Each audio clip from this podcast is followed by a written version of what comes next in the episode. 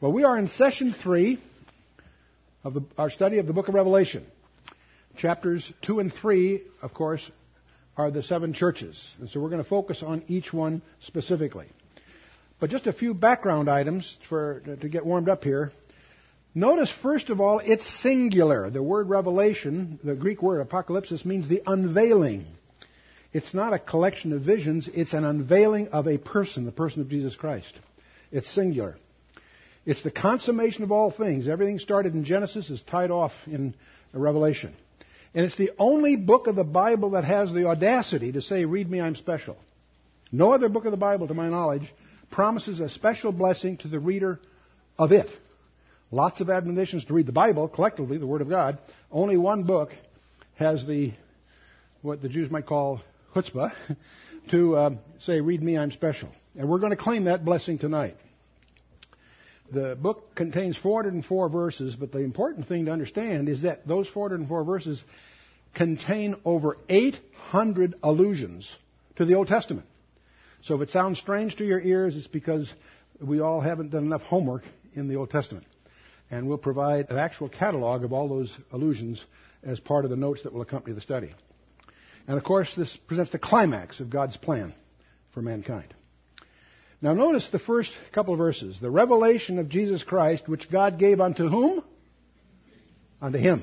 That shocks many people. They read that, they don't, they're not paying attention. The revelation of Jesus Christ, which God gave unto him, to Jesus Christ. Why? To show unto his servants things which must suddenly come to pass, shortly. The word in the Greek is taxai. It means very rapidly once they start. I think the closest English word is really suddenly. Once they start, they'll be quick.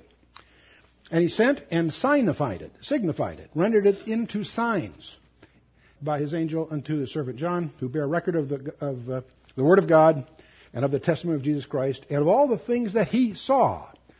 If you watch carefully as you go through the book, you see John sees things, he hears things, he feels things, he falls on the ground. This is a very, very dynamic, physically interactive experience that John is going to experience. And verse 3 is has the equivalent several places in the book. We'll just grab it here while we're here. It's a blessing that you and I are going to claim right now. Blessed is he that readeth, and they that hear the words of this prophecy and keep those things which are written therein, for the time is at hand. And then he goes on, of course, John to the seven churches which are in Asia. You'll understand the book itself is like a package that's being sent not to one church, to all seven. Each of the seven churches will have a part of it, but they'll also get the whole thing, if you will.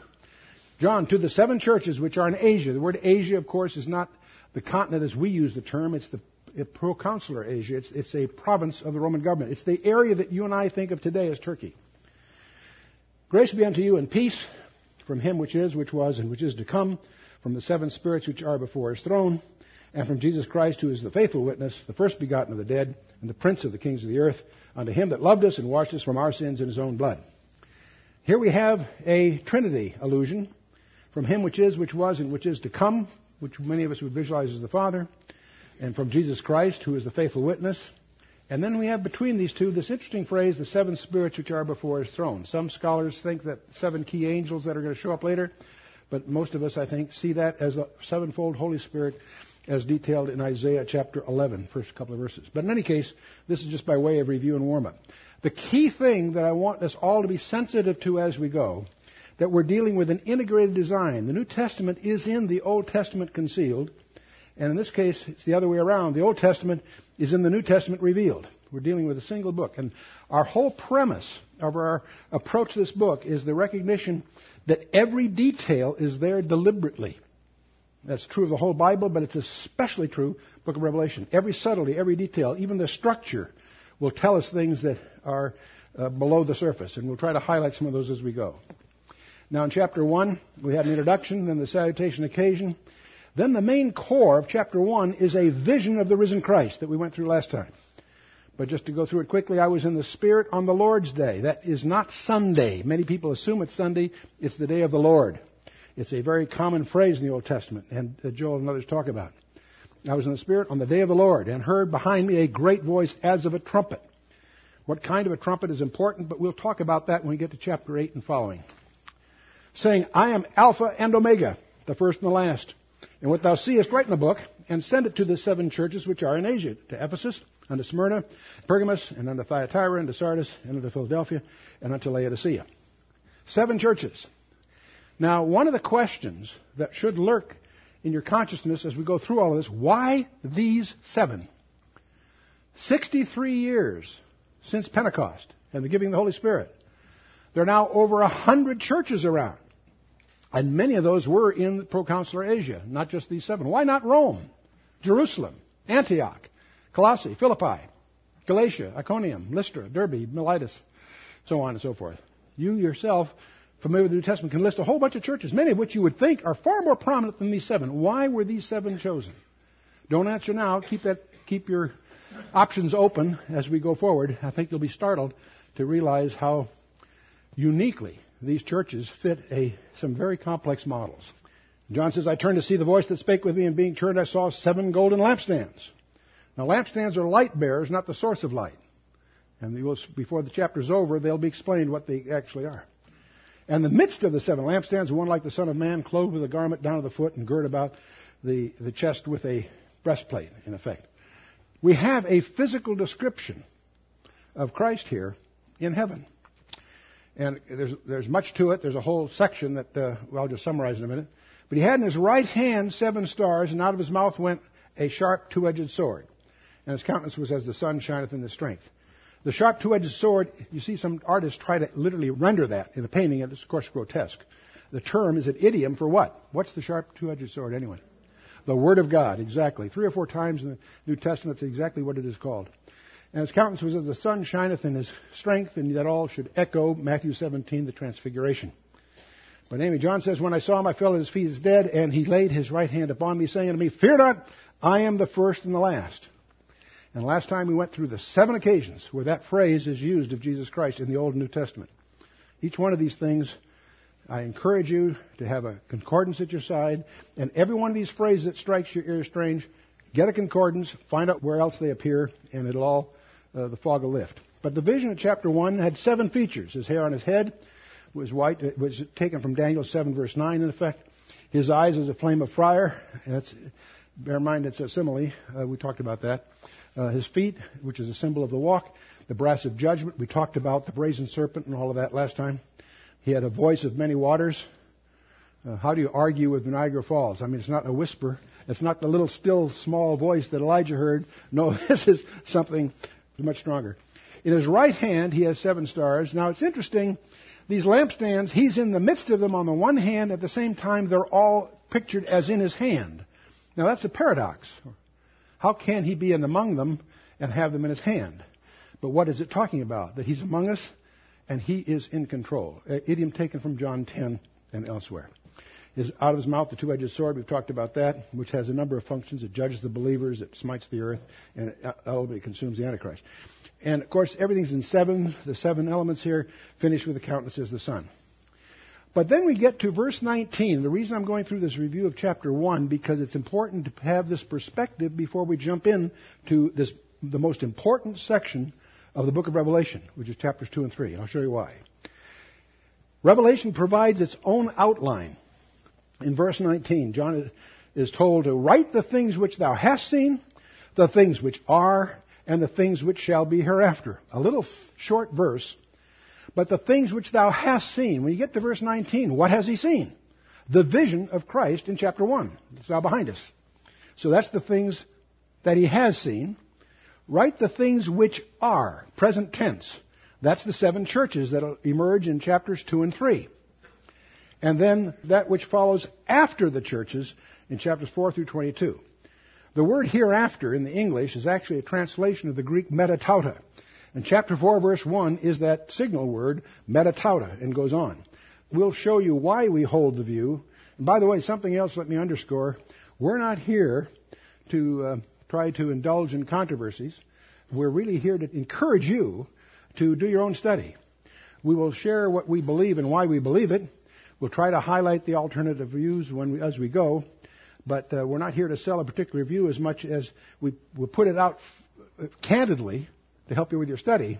But we're assuming that you will use Acts 17:11 as your guide. That's where Luke tells you don't believe anything Chuck Missler tells you, but search it out for yourself. Speaking of the Bereans, They were more noble than those in Thessalonica in that they received the word of God with all openness of mind, but they searched the scriptures daily to prove whether those things be so. There are many good scholars that will not agree with some of the views that we're going to present. And I just want you to be aware of that, and you should um, resolve it with your own study. But it's chapters 2 and 3 that we feel are the key to the book. The reason is that's the part that we are involved in. We believe that we will be in heaven from chapter 4, verse 1 onward. And we'll, it's a very strange view, not held by everyone, but we'll show you why we hold that view as we go. So, the last verse of the chapter is really just a prep for verse chapters 2 and 3. John writes, The mystery of the seven stars which thou sawest in my right hand, and the seven golden lampstands, the seven stars are the angels of the seven churches, and the seven lampstands which thou sawest are the seven churches. And by the way, one thing you'll notice if you peek ahead, the lampstands are on the earth in chapter 1, they are in heaven in chapter 4. I'm not building a case on that, there's more convincing issues, but I mentioned that in passing. So we are now going to explore the seven churches, the things which are. And one of the questions is why these seven? Keep that open and, and, and jot your notes as we go forward. One of the things you'll discover is each letter has a closing phrase. It has a title of the church. It has a title that Jesus chooses of himself. He takes one of the identities from chapter 1 to refer to himself. It's a different one for each church. For it's all consistent with the theme of the church. Then it's like a report card, and I'll show you that in a minute. But each one closes with this strange phrase: "He that hath an ear, let him hear what the Spirit says to the churches." Well, this has this these four letter these uh, seven letters have four levels of application. The first one's pretty obvious. They were real local churches at the time. And they've been investigated thoroughly by the experts. Sir William Ramsay established quite clearly their existence and the fact that they had problems at this time that these letters seem to address head on. So they have a very valid local application. And you can say, gee, that's it, that's enough. No, there's more to that. You notice that the Holy Spirit says, He that hath an ear, let him hear what the Spirit says to the churches, plural. In other words, every church was to pay attention to what was said to each of the seven. So it's an admonitory application to each church. Every church that you can find on the planet Earth will have elements of all seven in it. Some more than others. Once you understand the seven letters, each one has a theme, each one faced certain problems, each one had certain recommendations. All of them apply to all churches to varying degrees. And that's, if you understand those seven, you can map any church you run into as how much it has two teaspoons of this one and four tablespoons of that one or whatever. You follow me? Okay. So it, that makes sense. But there's a third level.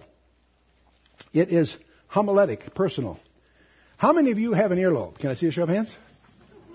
Okay, it says, He that hath an ear, that's you. Let him hear, him, him or her, hear what the Spirit says to the churches. So there is a sense, very clear sense, in which each of these seven letters apply to us personally, independent of what church you might be attending. Are we together so far?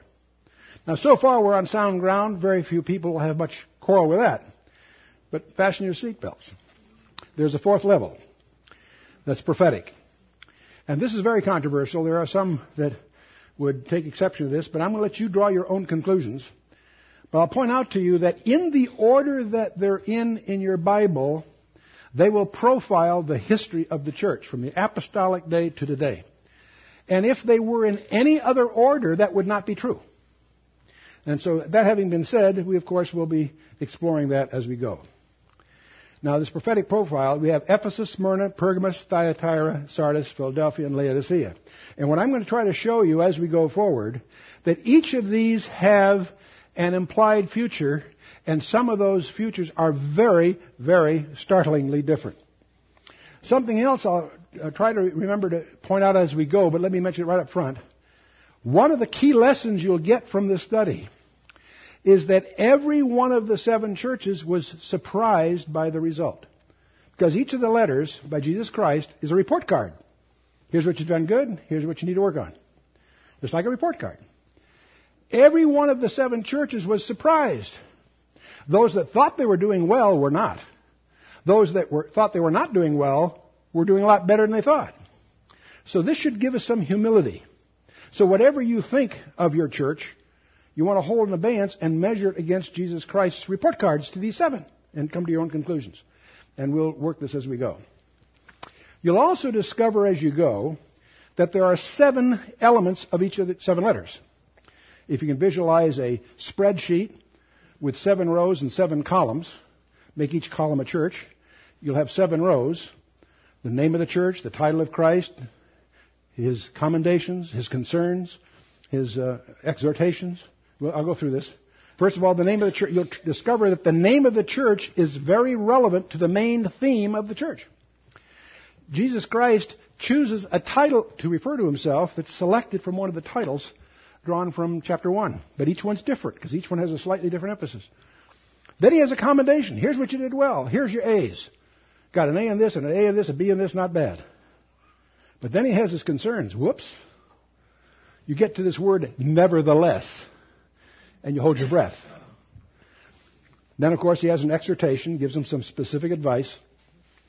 Then you have a promise to the overcomer. In the letter, there is a specific promise to the individual in that situation.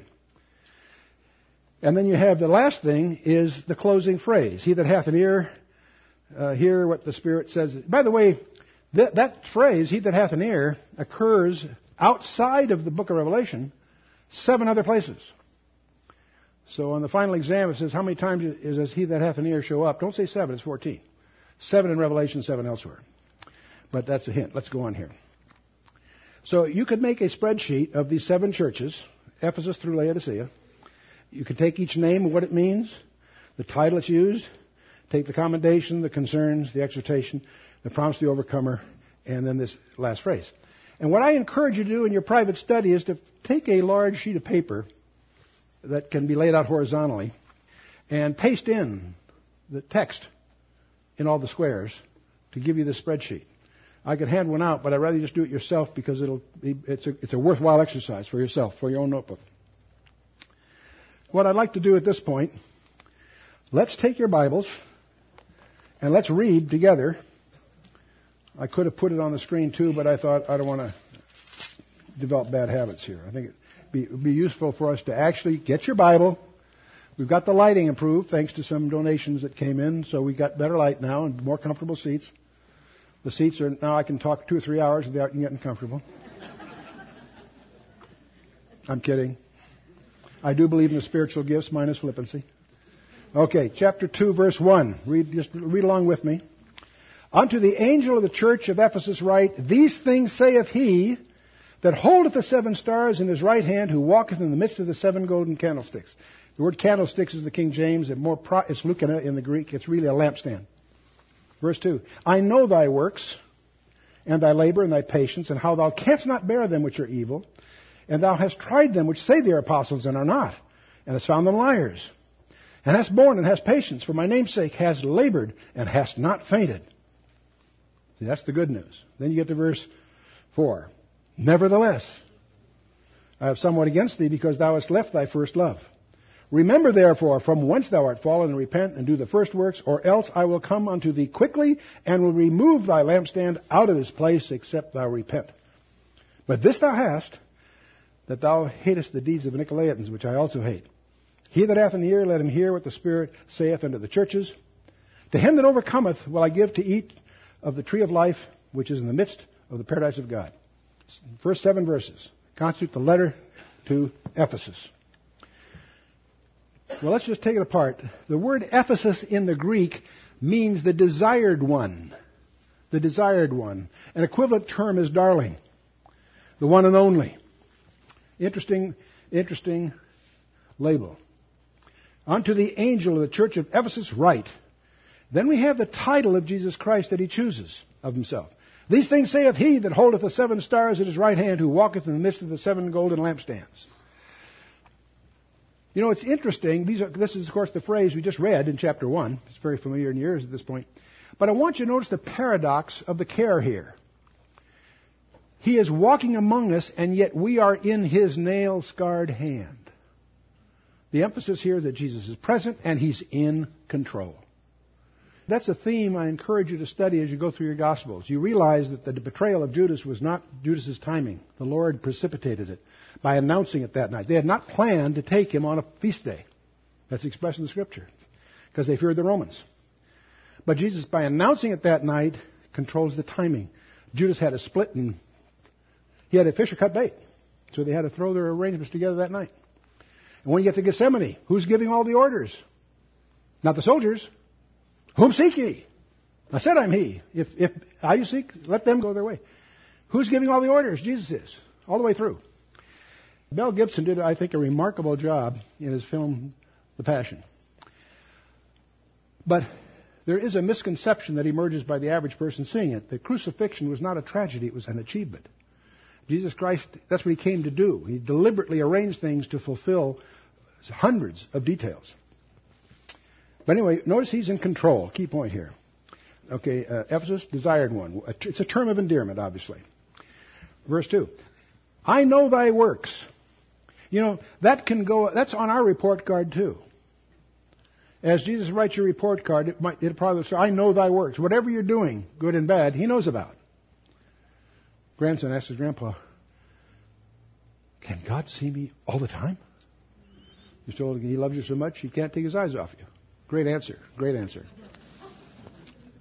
I know thy works, and thy labor, and thy patience, and how thou canst not bear them which are evil, and thou hast tried them which say they are apostles and are not, and hast found them liars. In other words, they did a good job at digging out heresy, about clinging to sound doctrine. They apparently did that in a very good way. And hast borne and hast patience for my name's sake, and has labored and hast not faded. Now, without counting, how many commendations you think they got? Seven. Good for you. Good guess. I think it's impossible for you to make a list of all the sevens in the book of Revelation. You can get up to a hundred and get tired by then because many of them are so subtle it really takes some digging, but they're everywhere. And we'll, we'll highlight a few as we go. Everybody knows about the seven seals, the seven trumpets, seven bowls. Hey, that's just that's just for starters. Testing doctrines. You know, Paul gave a warning to the elders of this church Timothy was probably his first bishop. And his, the fair, Paul's farewell to the Ephesian elders in Acts chapter 20. What you should do for, in preparation for this session was to read Acts 18 to 20, which is a great deal of background on the uh, uh, Ephesian church. So Paul had his farewell warnings. We'll look at them in detail in a minute. But John himself also gave some warnings in his first and second epistles. And we'll take a quick look at those in a little bit. But I said there were four levels of application. Let's start with the local picture. There really was a church in a place called Ephesus. And let's find out a little bit about it.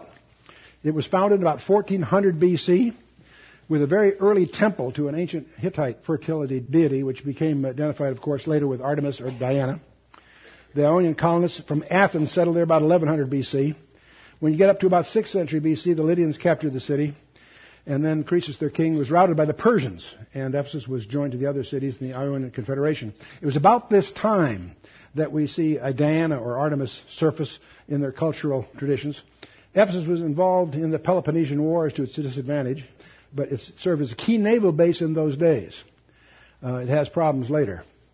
It fell to the Macedonians under Alexander, and after when Alexander dies, as you may recall, four of his key generals took over his empire. Lysimachus became master of the city, and tried to make it a model city, really, you know, really uh, made it very elaborate. Again, Ephesus seems to have a, an ability to pick the wrong sides of battles. They, they unwisely sided with Antiochus of Syria against the Romans. They eventually, though, do become a Roman capital of, the, of what the Roman province of Asia. But it did have, it was a free city, so that meant it had its own municipal government and senate. And both Strabo and Josephus are sources on background if you want to get into that. It was called the Queen of Asia. It was one of the most beautiful cities in the region. It was the capital of Ionia, and it had the chief harbor. That's why it was a naval base earlier, and that's why it continued to be a key naval base. However, the Romans tore up all the trees, which caused erosion, and that erosion started to fill the harbor, so the harbor became more and more problematical to where today it's six miles inland. But it was extremely wealthy and beautiful in those days. It was near the mouth of the River Cayster, which is now the Meander. It was the principal line of communication between Rome and the eastern provinces. And there are three key roads that pass through Sardis and Galatia and so forth. It was in a very, very strategic location. It's interesting how Paul would always target his activities at a major crossroads. He was very shrewd in his choices. To give you a quick feeling of this, last time we talked about where Patmos was. Uh, we'll zero in on Patmos just as, as a frame of reference here. But Ephesus is along the west coast of a province called Asia, and we'll talk more about that as we look a little more at the geography. The uh, architecture is astonishing. You have a theater there that is 495 feet in diameter, held 25,000 people. Uh, there's a marble way. I'll show you some pictures of all of this with statues and so forth through the city. There's a main way that's almost 2,000 feet long, 70 feet wide. I'll show you pictures of that in a minute here. And they, there is apparently what some scholars feel was the first bank. They say in the world. I'm not sure that's true, but it certainly was a major. The priests at the temple of Diana were also major international bankers. And that was one of the sources of power. If you go there, the digs are extensive. Of all the seven churches to visit, Ephesus is the easiest one to get to and the most fruitful to visit. Here's a picture as you go down to the, from the main area down to the, what's called the library. The, that's just the facade there. The library had 200,000 volumes, and that was before printing. Think about it. What they also won't normally tell you unless you have some access here. To the right of us is the main way, and down the main way are shops and the brothels archaeologists have discovered there's a tunnel from the library to the brothels. so if your husband signed out to the library, girls, do you want to check that out there. This is just swing to the right. This is the main way, and some of the brothels are on the right side there. Uh, this is a shot of the theater, and perhaps the aerial view is more revealing than the rest. Pretty impressive. In the days of the New Testament, the most outstanding architectural feature was the temple of Diana, who presumably was the daughter of Zeus, the sister of Apollo. And it was one of the seven wonders of the ancient world. It was in Ephesus. Four times as large as the Parthenon at Athens. This thing was huge. It stood on a platform of 425 feet by 220. The building itself was 340 by 165 with 127 ionic columns, each 60 feet high. This was, uh, by anyone's standards, an impressive piece of architecture but it's very much involved with very ecstatic sexual rites that we are not in a position to discuss in a mixed audience. It was the largest city of its day. The harbor gradually became unusable, and the traffic was diverted to Smyrna, which is today the city of Izmir. But Ephesus was also the study center for arts and magic. And uh, they had all kinds of occultic stuff that was, of course, burned in Acts 19:19, you may recall. Paul's first uh, visit was brief and was directed towards the Jewish community. He later made a second visit. He was driven from the synagogue, but he settled in the school of Tyrannus for two years until the uproar of 58 AD. And that's all in Acts 19 and 20. And of course, Ephesus later became the center for missionary operations throughout Asia. There were imitators that followed, but without power. You may uh, remember the seven sons of Sceva and all that business. Timothy may have become Ephesus' first bishop.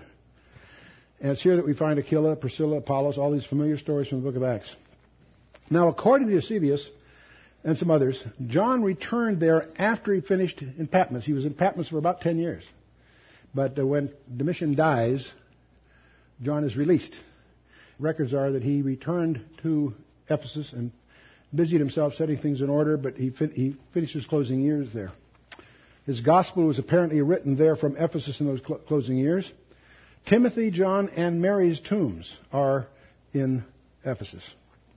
After Paul left Ephesus, he journeyed through Macedonia, returned to Miletus, which is near Ephesus. I'll show you that on the map, for his famous farewell to the Ephesian elders. First Corinthians, Paul's epistle to the Corinthians was penned during his second visit, and his epistle to Ephesus written when Paul is later in Rome, four years later after he leaves. Now, uh, the bishop of Ephesus was accorded rank and authority of patriarch over the churches of the whole province of Asia. In 431 AD, we're now showing you a little history after the New Testament period. Emperor Theodosius II called a general church council at Ephesus because there was a hot debate at the time as to whether the Virgin Mary should be described as the Mother of God. And 200 bishops at this Third Ecumenical Council decided in the affirmative, but that's widely misunderstood. The Emperor of the East, Theodosius II, and the Valentinian of the West both convened this council because of a heresy known as Nestorianism. And Nestorius, who's a patriarch of Constantinople, that is in the East, he refused to accord the title Mother of God to Mary, the Mother of Jesus Christ. But the whole point was the proponents of emphasized the separateness of the human and divine in Christ, claiming in effect that he was two persons, one divine and the other human. And accordingly, Mary was considered the mother of man Jesus, not of the divine Jesus. That was the Nestorian's view. But this was opposed uh, uh, to the uh, accepted doctrine that Christ was a single person at once, both God and man. And under the leadership of St. Cyril, the Patriarch of Alexandria, the council deposed Nestorius and condemned his doctrine. It declared that Jesus Christ is the true God and true man, and that he has two natures, human and divine, joined in one person. So see, on that basis, they're on sound ground. What derives from that, a logical extension of that view, then, the council approved the title uh, Theotokos for Mary, which means God bearer. Not the mother of God, but the God bearer. In other words, they're saying Christ was both God and man, and she certainly was his mother, so she was the God bearer. That gets twisted later into the title Mother of God, which of course carries a, a much different connotation. And so that this is often misunderstood. When you look at what really happened in the council, you can't find fault with what they ruled but the way it's applied is, or twisted later, is something else again. Anyway, the chief rival of Ephesus was Miletus, but it, its harbor also is a subject of erosion for a while. Even in the first century, Paul landed at Miletus after one of its many dredgings. I'll show you that on a map here in a minute. And it gets destroyed by the Goths uh, in 262. Never, never retains its earlier glory. It, Jesus' letter, the letter we're reading in the book of Revelation, is, is about 35 years after Paul's departure. Now, we want to understand Paul's departure. His famous, touching farewell address to the elders at Ephesus. Let's pick it up in Acts 20, verse 16. For Paul had determined to sail by Ephesus because he would not spend the time in Asia. For he hasted, if it were possible for him, to be at Jerusalem the day of Pentecost. In other words, the feast of uh, Shavuot. He's trying to get to there. This is one of the three feasts in the Jewish year that was obligatory for an able bodied Jew to be in Jerusalem, and he's trying to make that commitment. So he doesn't go to Ephesus, he goes, he goes to Miletus. And from Miletus, when he lands in Miletus, he sends word to Ephesus, and he has the elders come to see him. And if you see, there's Ephesus and there's Miletus. And so the elders have to travel quite a ways. I'm guessing that would be probably uh, more than 20 miles uh, to meet with Paul. Uh, some scholars believe he, Paul did this uh, for two reasons. One is that the harbor was still more useful in Miletus. Ephesus was starting to have erosion problems, silt and so forth. So is Miletus, for that matter. But also, they believe that Paul was trying to avoid the crowds. He wanted to deal with just the elders. And so the elders come to Miletus, and that's where Paul has his touching farewell. He says, When they were come to him, he said to them, Ye know from the first day that I came into Asia, after what manner I have been with you at all seasons serving the Lord with all humility of mind, and with many tears and temptations, which befell me by the lying in wait of the Jews, and how I kept back nothing that was profitable unto you, but have showed you and have taught you publicly and from house to house. Interesting phrase, by the way. House to house. It's interesting to realize that all the fellowships in the book of Acts were in homes, even Acts 2. Churches, as we think of them, weren't invented until the third, fourth century. House to house. Home fellowships. That was the original form of fellowship. Home fellowships were ostracized by the medieval church, of course. Even the reformers, Calvin and uh, uh, Luther and others, tried to stamp out the home fellowships. And many churches today do not encourage home fellowships. We happen to believe that that's where people really grow. In the 50 years I've been an active Christian, I've seen most of the blossoming of people occur in small fellowships meeting during the week. And we think it's also the viable form for the underground church, which we also think is coming. J. Vernon McGee predicted in America that the real body of Christ is ultimately going to go underground and the attack against him will be led by the denominational churches. That was very radical 20 years ago. It's starting to look very, very real today. Let's get back to Paul. He says, testifying both to Jews and also to the Greeks repentance toward God and faith toward our Lord Jesus Christ. And now, behold, I go bound in the Spirit unto Jerusalem, not knowing the things that shall befall me there, save that the Holy Ghost witnesses in every city, saying that bonds and afflictions abide me. In other words, they're just full of warnings to Paul what he's facing when he gets back to Jerusalem. But none of these things move me, neither count I my life dear unto myself, so that I might finish my course with joy and the ministry which I have received of the Lord Jesus to testify the gospel of the grace of God. And now behold, I know that ye all, among whom I have gone preaching the kingdom of God, shall see my face no more. Wherefore I take you to record this day that I am pure from the blood of all men. For I have not shunned to declare unto you all the counsel of God. Boy, that's a key phrase. The whole counsel of God. That's our protection against deceit. Take heed therefore unto yourselves and to all the flock over the which the Holy Ghost hath made you overseers to feed the church of God, which he hath purchased with his own blood. For I know this, get this now, here he starts hitting it, that after mighty party shall grievous wolves enter in among you, not sparing the flock. Grievous wolves enter in among you. It's interesting to realize that these elders heeded his warning. Because 35 years later, when Jesus Christ gives them the report card, they did well in this regard. They were listening. Also of your own selves shall men arise, speaking perverse things, to draw away disciples after them. Therefore watch and remember that by the space of three years I ceased not to warn every one night and day with tears. Now, brethren, I commend you to God and to the word of his grace, which is able to build you up and to give you an inheritance among all them which are sanctified. Interesting warning. Also, of your own selves shall men arise. And that's exactly what Jesus compliments them for. He commends them for being diligent in that regard. Paul continues, I have coveted no man's silver or gold or apparel. Yea, ye yourselves know that these hands have ministered unto my necessities, and to them that were with me I have showed you all things, how that so laboring ye ought to support the weak, and to remember the words of the Lord Jesus, how he said, It is more blessed to give than to receive. How many have heard that before? Can you find it anywhere in the Gospels? It may shock you to realize that you won't find that in the Gospels. Here's a quote from Jesus Christ that's from Paul.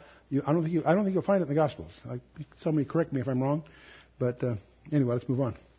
And when he had thus spoken, he kneeled down and prayed for the, with them all. And they all wept sore and fell on Paul's neck and kissed him, sorrowing uh, most of all for the words which he spake, that they should see his face no more. And they accompanied him unto the ship. So ends that chapter. Now when you get to John, John wrote, in addition to a gospel and the book of Revelation, he also wrote three epistles. First John, which is an extensive, profound epistle, was to Ephesus, by the way. Second John, we believe, was a personal note to Mary. I won't get into that whole case here. You can just read it. The first sentence pretty makes it pretty clear. And so let's just look at a couple of quotes. In 1 John 4, John's letter to Ephesus says, Beloved, believe not every spirit, but try the spirits whether they are of God, because many false prophets are gone out into the world. Hereby know ye the Spirit of God. Every spirit that confesseth that Jesus Christ is come in the flesh is of God. And every spirit that confesses not that Jesus Christ is come in the flesh is not of God. And this is the spirit of the Antichrist, whereof ye have heard that it should come, and even now already it is in the world. John uses the phrase Antichrist twice, but he doesn't use it of that to which we usually apply it. He's speaking here of the spirit of Antichrist. The one that we call the Antichrist, this coming world leader, has 33 different titles in the Old Testament, 13 in the New, and this isn't this. And John, John, the one that uses the word Antichrist, doesn't use it of him. We get Revelation, so he uses a different phrase altogether. So we'll get into that. But anyway, that's John's warning to the church at Ephesus. Again, echoing the same thing Paul dealt with. In his letter to Mary, he has uh, some strange remarks in here. For many deceivers are entered into the world who confess not that Jesus Christ has come in the flesh. This is a deceiver and an antichrist. Look to yourselves that we lose not those things which we have wrought, but that we receive a full reward. Whosoever transgresseth and abideth not in the doctrine of Christ hath not God. He that abideth the doctrine of Christ, he hath both the Father and the Son. It's very interesting as you read 2 John that he is giving both encouragement and exhortation to the one that he was charged to take care of at the cross. And I challenge you to take a look at that, come to your own conclusions about that letter. But let's move on. If there come any of you and bring not this doctrine, receive him not into your house, neither bid him Godspeed, for he that biddeth him Godspeed is partaker of his evil deeds. He's warning Mary not to take a false teacher under her roof. Why? We're admonished to show hospitality. Why could she not do that? Because for her to do it would be sanctioning their doctrine. See the difference? Many people try to apply this, and generally I think it applies to her. But let's move on. Let's get back to the letter.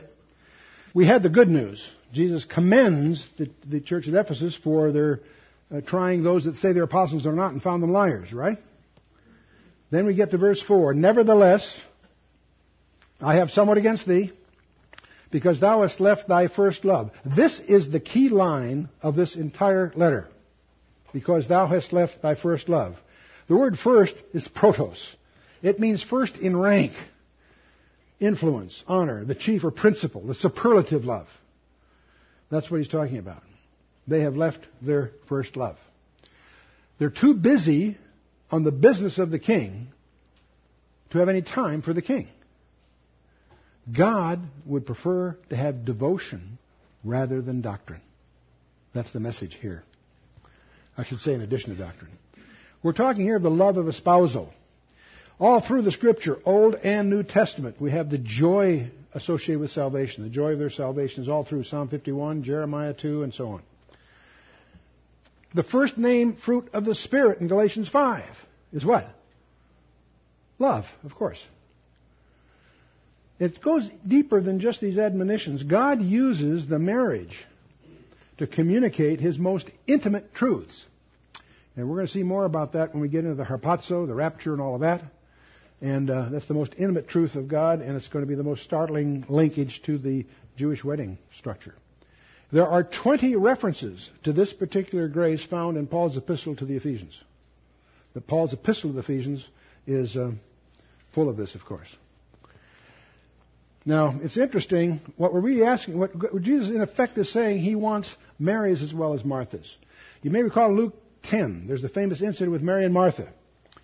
In Luke 10, starting about verse 38, now it came to pass as they went that he entered into a certain village, and a certain woman named Martha received him into her house. And she had a sister called Mary, which also sat at Jesus' feet and heard his word. But Martha was cumbered about with much serving, and came to him and said, Lord, dost thou not care that my sister hath left me to serve alone? Bid her, therefore, that she help me. Jesus answered and said unto her, Martha, Martha, thou art careful and troubled about many things. But one thing is needful, and Mary hath chosen that good part, which shall not be taken away from her. Interesting that Jesus sanctions the fact that Mary sat at his feet to learn. He's looking for devotion that outranks everything else. Well, let's get to back to the uh, uh Jesus' letter, chapter two, verses five and six. Remember, therefore, from whence thou art fallen, and repent and do the first works or else I will come unto thee quickly and will remove thy lampstand out of his place, except thou repent. You know, it's interesting. The remember, repent, and then re- repent again is in the aorist tense. That's intending to envisage no delay. Do it now. Where is the lampstand of Ephesus today? It's gone. It's gone. There's another little thing that he mentions here, but this thou hast. He has a positive here he throws in. But this thou hast that thou hatest the deeds of the Nicolaitans, which I also hate. Notice he hates the deeds. He doesn't hate the Nicolaitans. These deeds here will become doctrines in the next letter. We'll talk about it there more, in more depth. But Nicolaitans. Some scholars suggest the possibility that there was a first century sect claiming apostolic authority for their opinions. Uh, they take this from the name of one of the seven deacons at Acts, a guy by the name of Nicholas, that he formed a, a sect that was claiming apostolic authority. And there are some scholars that cling to that. There are others that believe that this word is an untranslated word. It comes from the Greek nikeo, which means to conquer or overcome, and laity or laos, laity or people. That this, this, the, the deeds here that was offending Christ is a tendency for the clergy to rule over the laity, creating hierarchies. Jesus gave us an organization chart the way he saw the church. And he did that in John 13. Remember, he washed their feet? You all know the story. When he did, he says, Then if I, then, your Lord and Master, have washed your feet, ye also ought to wash one another's feet. For I have given you an example that ye should do as I have done to you. Verily, verily, I say unto you, the servant is not greater than his Lord, neither he that is sent greater than he that sent him. So if Jesus was that humble, that gives us the pattern we should follow. And this whole idea of the clergy over the laity is something that apparently offends Jesus Christ. Well, okay, we talked about local. Now let's talk about to, how can this apply to all churches? Well, see, Jesus is acknowledging they did well in having doctrinal purity. He has an abhorrence for heresy, of course. But the key thing that they were lacking was devotion to their king. They had left their first love, or primary love. Too busy on the business of a king rather than for the king himself. Paul's epistle to the Ephesians deals with this whole issue. It was written from Rome four years after his farewell. And the epistle of Ephesians is very similar to the epistle of Colossians. They're both written about the same time. But Colossians very much has to do with theosophy. But Ephesians is simply a letter expressing Paul's love to the church there. And he has this intense desire that they be fully instructed in the profound doctrines of the gospel. So his letter, Ephesians, would be an appropriate appendix to all of this. I encourage you to, uh, it's a little, you know, four chapter book. Read it in, in concert with this letter. That brings us to the personal application of this letter. You ever study the difference between David and Solomon? David pervades the scripture. Solomon is mentioned only with adverse comments.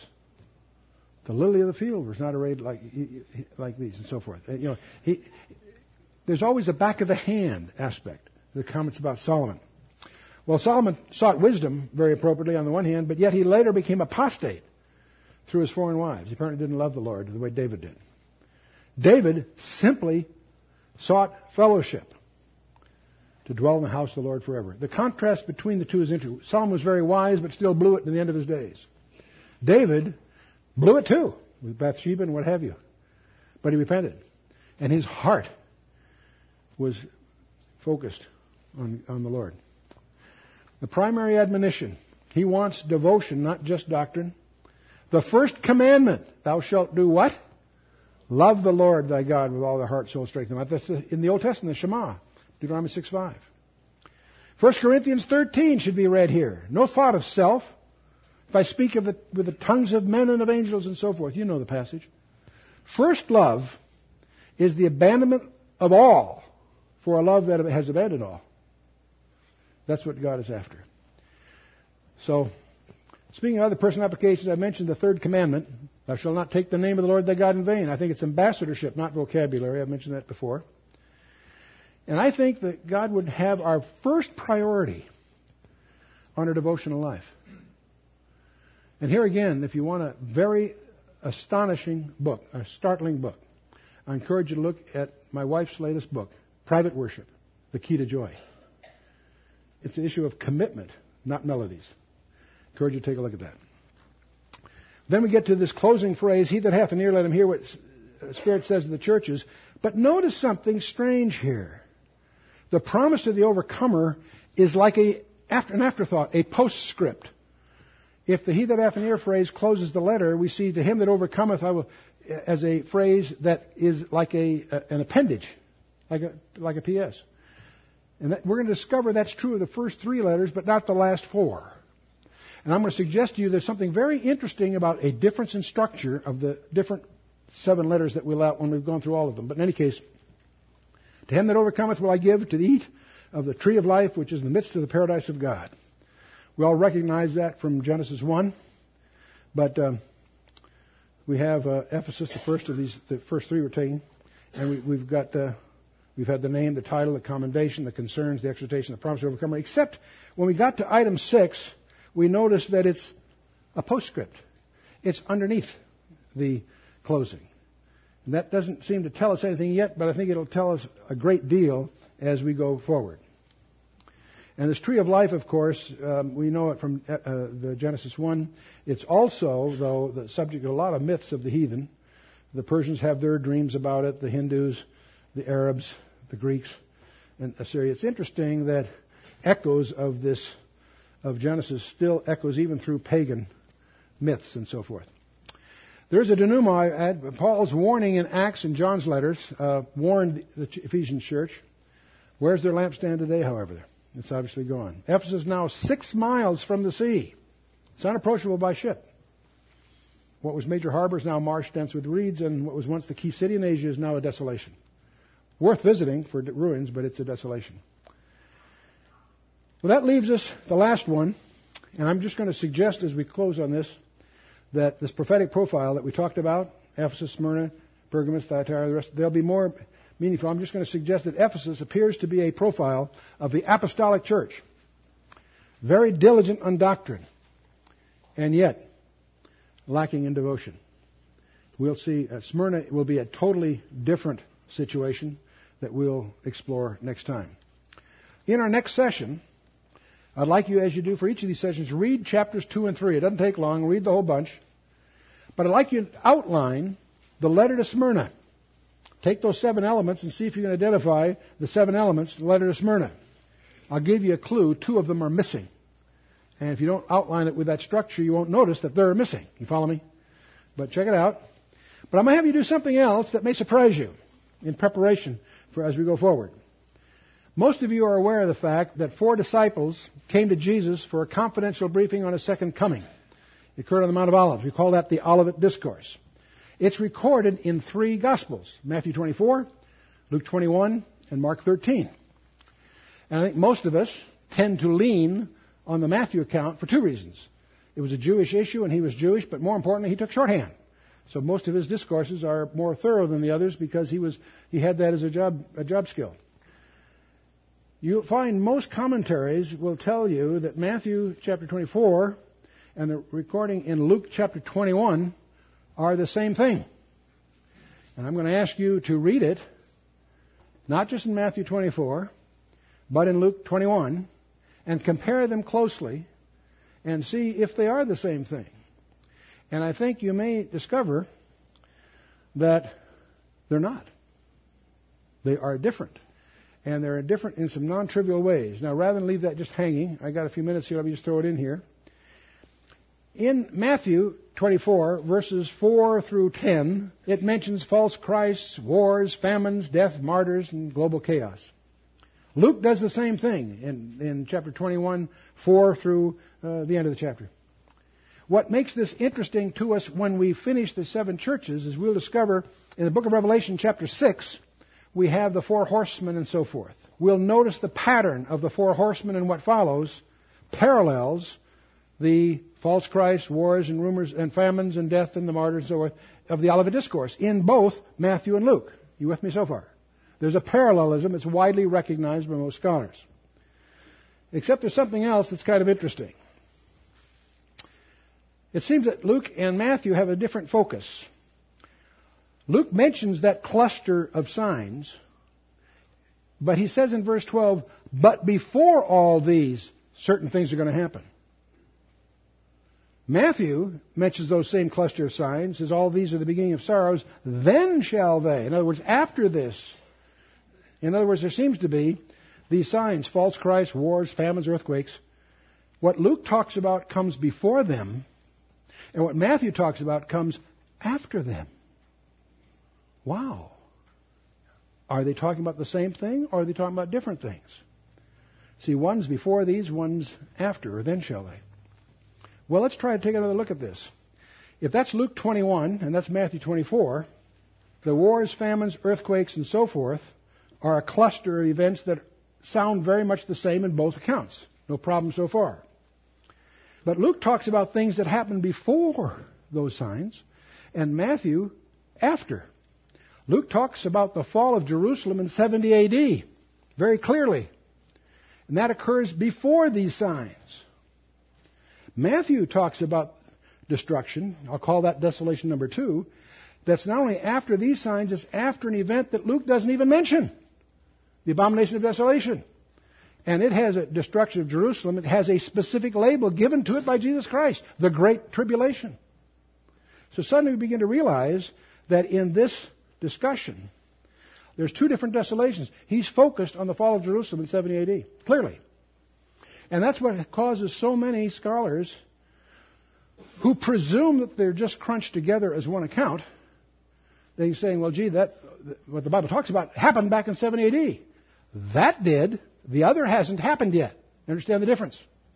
This is an example of where I believe precision is valuable because there are all kinds of good scholars stumbling over this issue by not recognizing that Luke's talking, some of the things Luke is talking about is before those signs, and what Matthew's talking about is after those signs.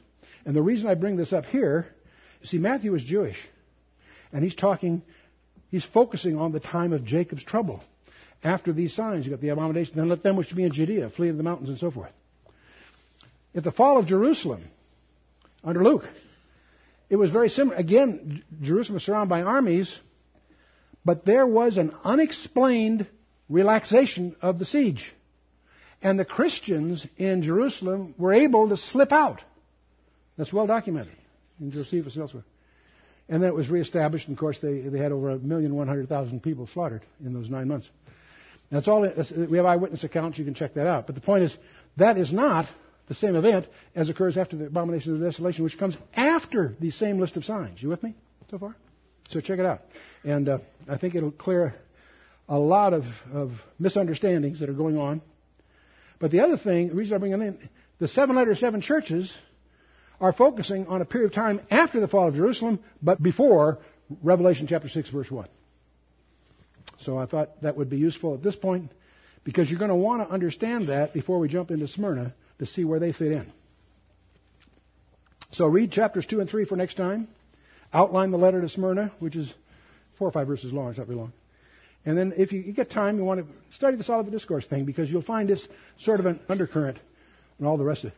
Matthew 24, Luke 21, and also Daniel 9 are really essential background aspects to a serious study of the book of Revelation. And so with that, let's stand for a closing word of prayer. Let's bow our hearts. Father, oh, Father, we do thank you for your word. We thank you that word became flesh and dwelt among us. Father, we also ask you to help us to keep the great commandment. Help us to love you with all our heart, soul, strength, and mind. Help us, Father, to put you ahead of everything else as we look at our national horizon, as we look at our personal horizon. Are overwhelmed as we realize how far we've fallen. As we just begin to get a glimpse of the extremes that you've gone to, that we might have life and life eternal. Oh, Father, how that should eclipse everything else on our list of priorities. As we recognize, Father, the clouds on the horizon that are coming, we do pray, Father, that you would illuminate for each of us specifically what you would have of each of us in the days that remain. Not only that we might grow in grace and the knowledge of the Lord and Savior, but that we might be more fruitful stewards of the opportunities that you put before us. Oh, Father, that we might just love you more. We just commit ourselves this night without any reservations whatsoever into your hands to do with us as you will.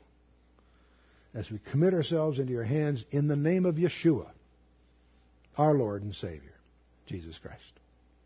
Amen.